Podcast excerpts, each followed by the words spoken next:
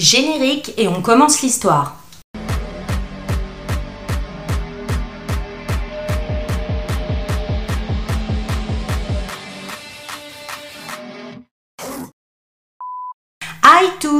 Je suis, bah, je vais pas dire ravie de vous retrouver pour cette vidéo parce que c'est une histoire vraiment horrible qui fait qu'on se rejoint ici sur cette vidéo.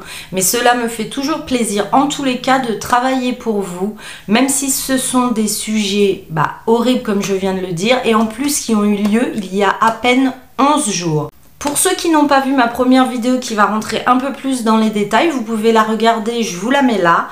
Et sinon, on commence sans plus attendre. J'ai pris ma tablette et je vais être beaucoup plus cool que d'habitude. Hein. Parfois, vous me verrez baisser la tête, lire mon script, parce que j'ai voulu tout de suite traiter cette affaire, parce qu'elle est toute fraîche et qu'on vient d'avoir beaucoup de détails concernant cette nuit-là et ces quatre jeunes qui ont été poignardés cette nuit-là chez eux. En effet, nous voici là pour la suite sur les quatre étudiants. C'était le 13 novembre 2022, donc vous voyez, je vous l'ai dit, il y a vraiment très très peu de temps.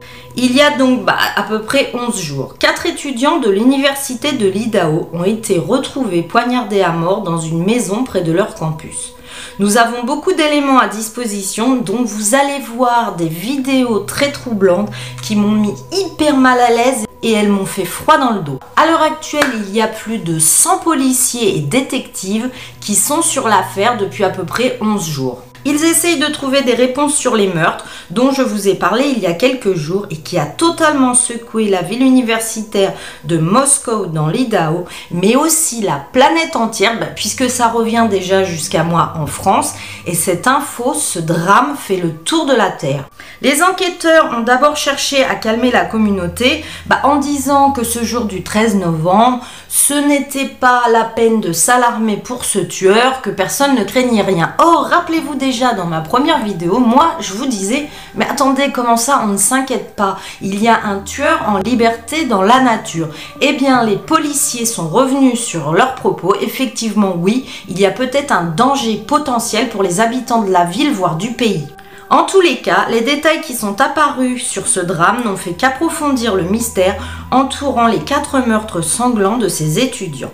Sanglants, oui, car rappelez-vous, je vous avais dit et je vous remets la photo, il y avait eu tellement de sang dans la maison que ça en avait traversé les murs et ça, on n'avait jamais vu ça dans une affaire de crime. Pourtant, ces quatre étudiants semblaient avoir tous passé un samedi soir normal dans une vie paisible qui n'avait pas enregistré de meurtre depuis sept ans. Ils ont été poignardés à mort dans une maison qu'ils avaient en location. Tandis que ça, c'est très bizarre, il y avait deux autres colocataires qui dormaient. Oui, oui, vous avez bien compris. C'est-à-dire que moi, au départ, au vu des informations qui avaient été données, on avait retrouvé ces quatre jeunes morts dans la maison, mais on n'a jamais parlé de deux autres colocataires qui dormaient dans la maison. Donc en fait, ils étaient six. Les journaux indiquent que deux autres personnes avaient passé plusieurs appels sans réponse à un ami au petit matin, puis bien plus tard, des heures après, avaient appelé le 911 pour signaler l'attaque. Les victimes sont Madison Mogen, 21 ans, Kaylee Gonzalez, 21 ans, Xana Corndell, 20 ans, Liam Ethan, qui ne vivait pas dans la maison, 20 ans, qui était là pour rendre visite à sa petite amie. Les enquêteurs disent avoir examiné plus de 1000 informations et, et interrogé des dizaines de personnes sur cette affaire en 11 jours. Voici ce que nous savons d'autre jusqu'à présent. Dans les heures qui ont précédé les meurtres, de nombreux étudiants étaient sortis pour un samedi soir normal où ils voulaient s'amuser après un match de football de cette université de l'Idaho. De 20h à 21h, Ethan et Xana ont assisté à une fête à la fraternité Skigmachi, a indiqué la police. Le couple qui se fréquentait depuis le printemps est ensuite retourné au domicile de Xana à 1h45, c'est-à-dire bah, dans la maison de l'horreur. Vers 23h, Madison et Kylie se sont rendus ensemble au bar du Corner Club où elles sont restées jusqu'à 1h30. Une dizaine de minutes plus tard, Madison et Kylie se sont rendus à un camion de nourriture et c'est là où je vais vous mettre la vidéo en même temps que je vous parle. Elles se sont donc arrêtées à ce camion de restauration tard dans la nuit, où une caméra de vidéo en direct les a capturées en train d'arriver pour commander de la nourriture. Elles se mêlaient aux autres personnes, elles étaient sur le trottoir, discutaient, souriaient, Et une fois que leur nourriture était prête, elles sont reparties. Et cette vidéo m'a fait totalement froid dans le dos parce que bah on les voit s'amuser, être rieuses et on sait que quelques heures après, quand elles vont retourner chez elles où elles sont censées bah, se sentir en sécurité, elles vont être assassinées de façon extrêmement violente. Et ça, bah, moi ça me fait toujours bizarre de voir les dernières heures des victimes. La police a déclaré qu'elles sont retournées chez elles bah, parce qu'elles voulaient continuer la soirée ensemble.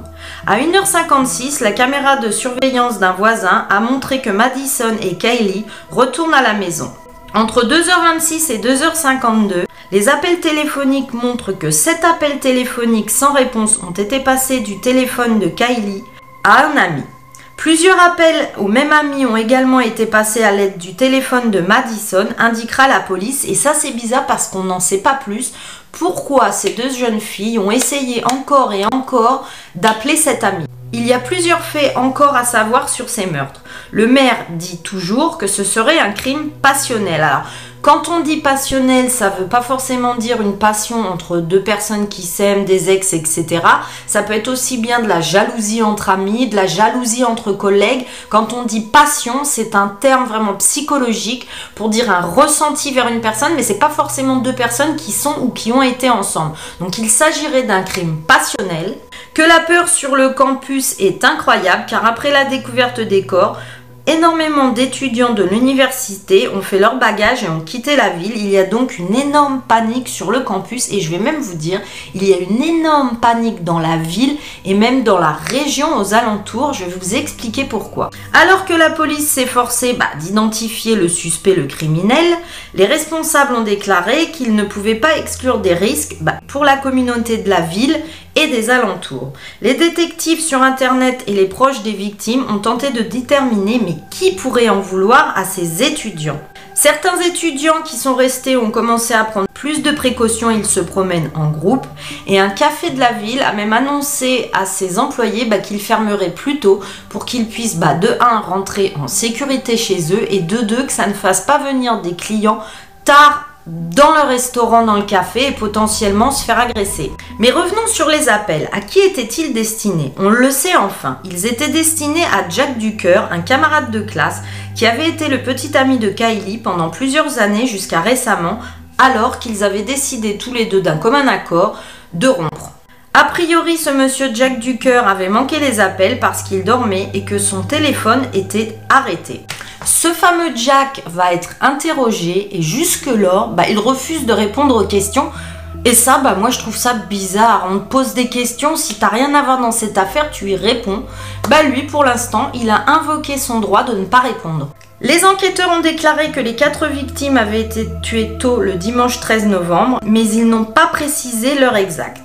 Tous les quatre étaient probablement endormis au moment où ils ont été attaqués et étaient peut-être dans leur lit, ce qui fait sens vu qu'ils étaient endormis. Le coroner a dit que tous les quatre semblaient avoir été poignardés à plusieurs reprises avec un grand couteau et que certaines des victimes avaient probablement tenté de riposter.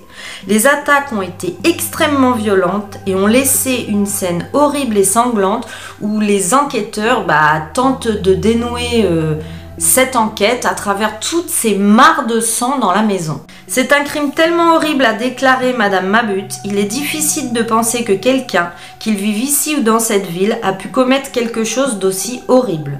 Heureusement, aucune des victimes n'a montré des signes d'agression intime. À savoir que des rapports de toxicologie sont en cours. La police a déclaré que pendant que les quatre amis avaient été tués, deux autres colocataires se trouvaient dans la maison, c'est ce que je vous disais tout à l'heure. Donc ils étaient bien six. Les enquêteurs ont suggéré que ces deux autres étaient endormis pendant que les quatre étaient tués. La maison dispose de six chambres, dont deux à chaque étage.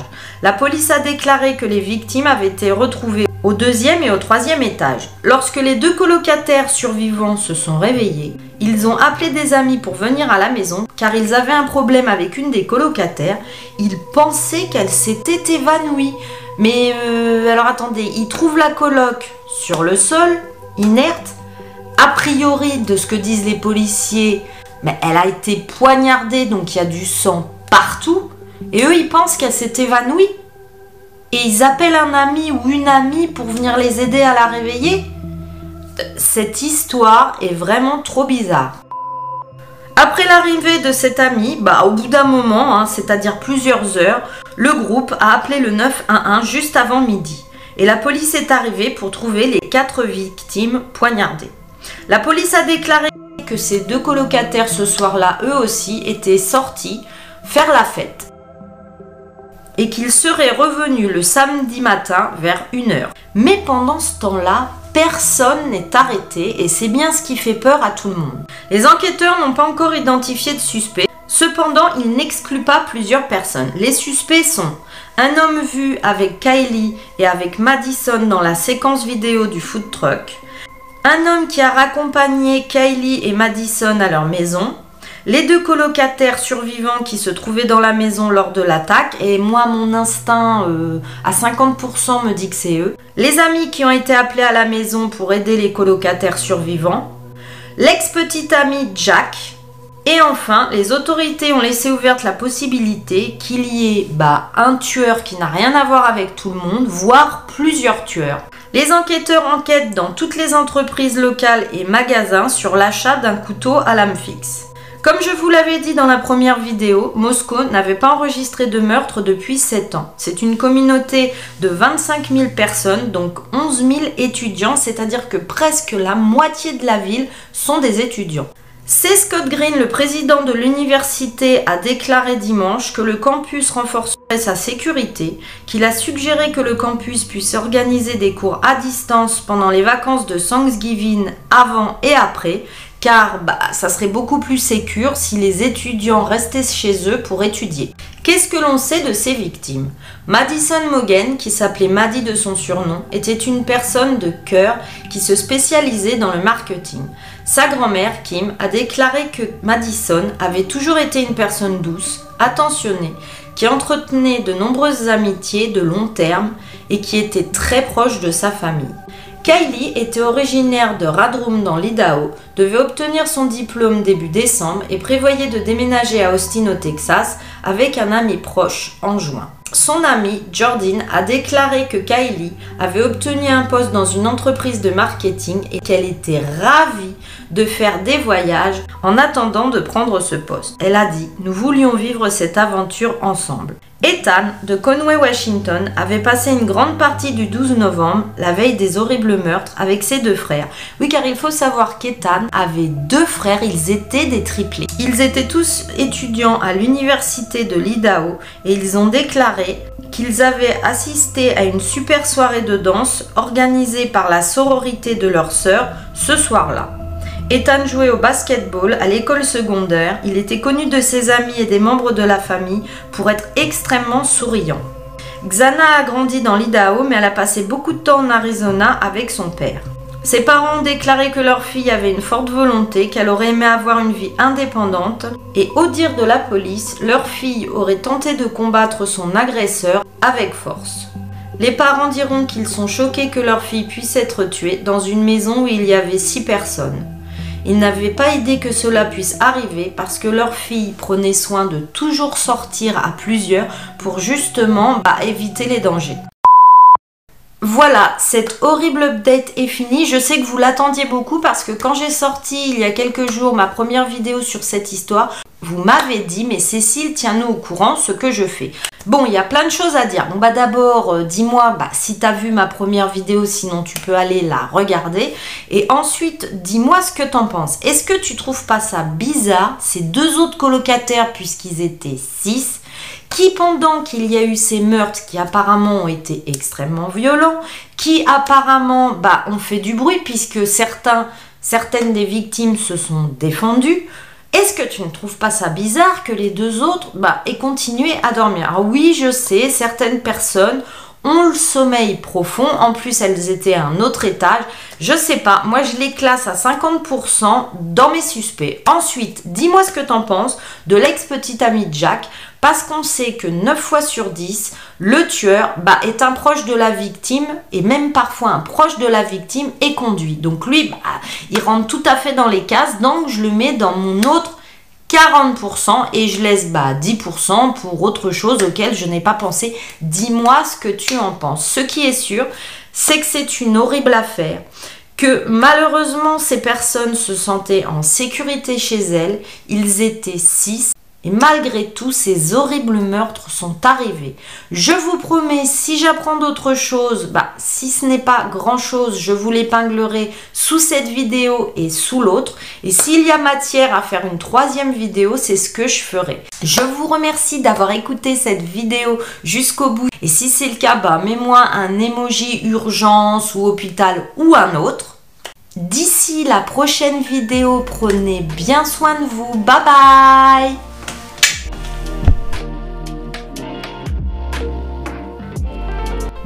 et je vous montre euh, qui est avec moi pendant que je tourne. Hein. Et voilà la Miss Elle est toujours là pendant que sa maman est tourne mon amour. Et oui, elle doit se dire mais qu'est-ce qu'elle fait celle-là? Allez, je vous laisse. Bisous bisous. Au revoir les copains.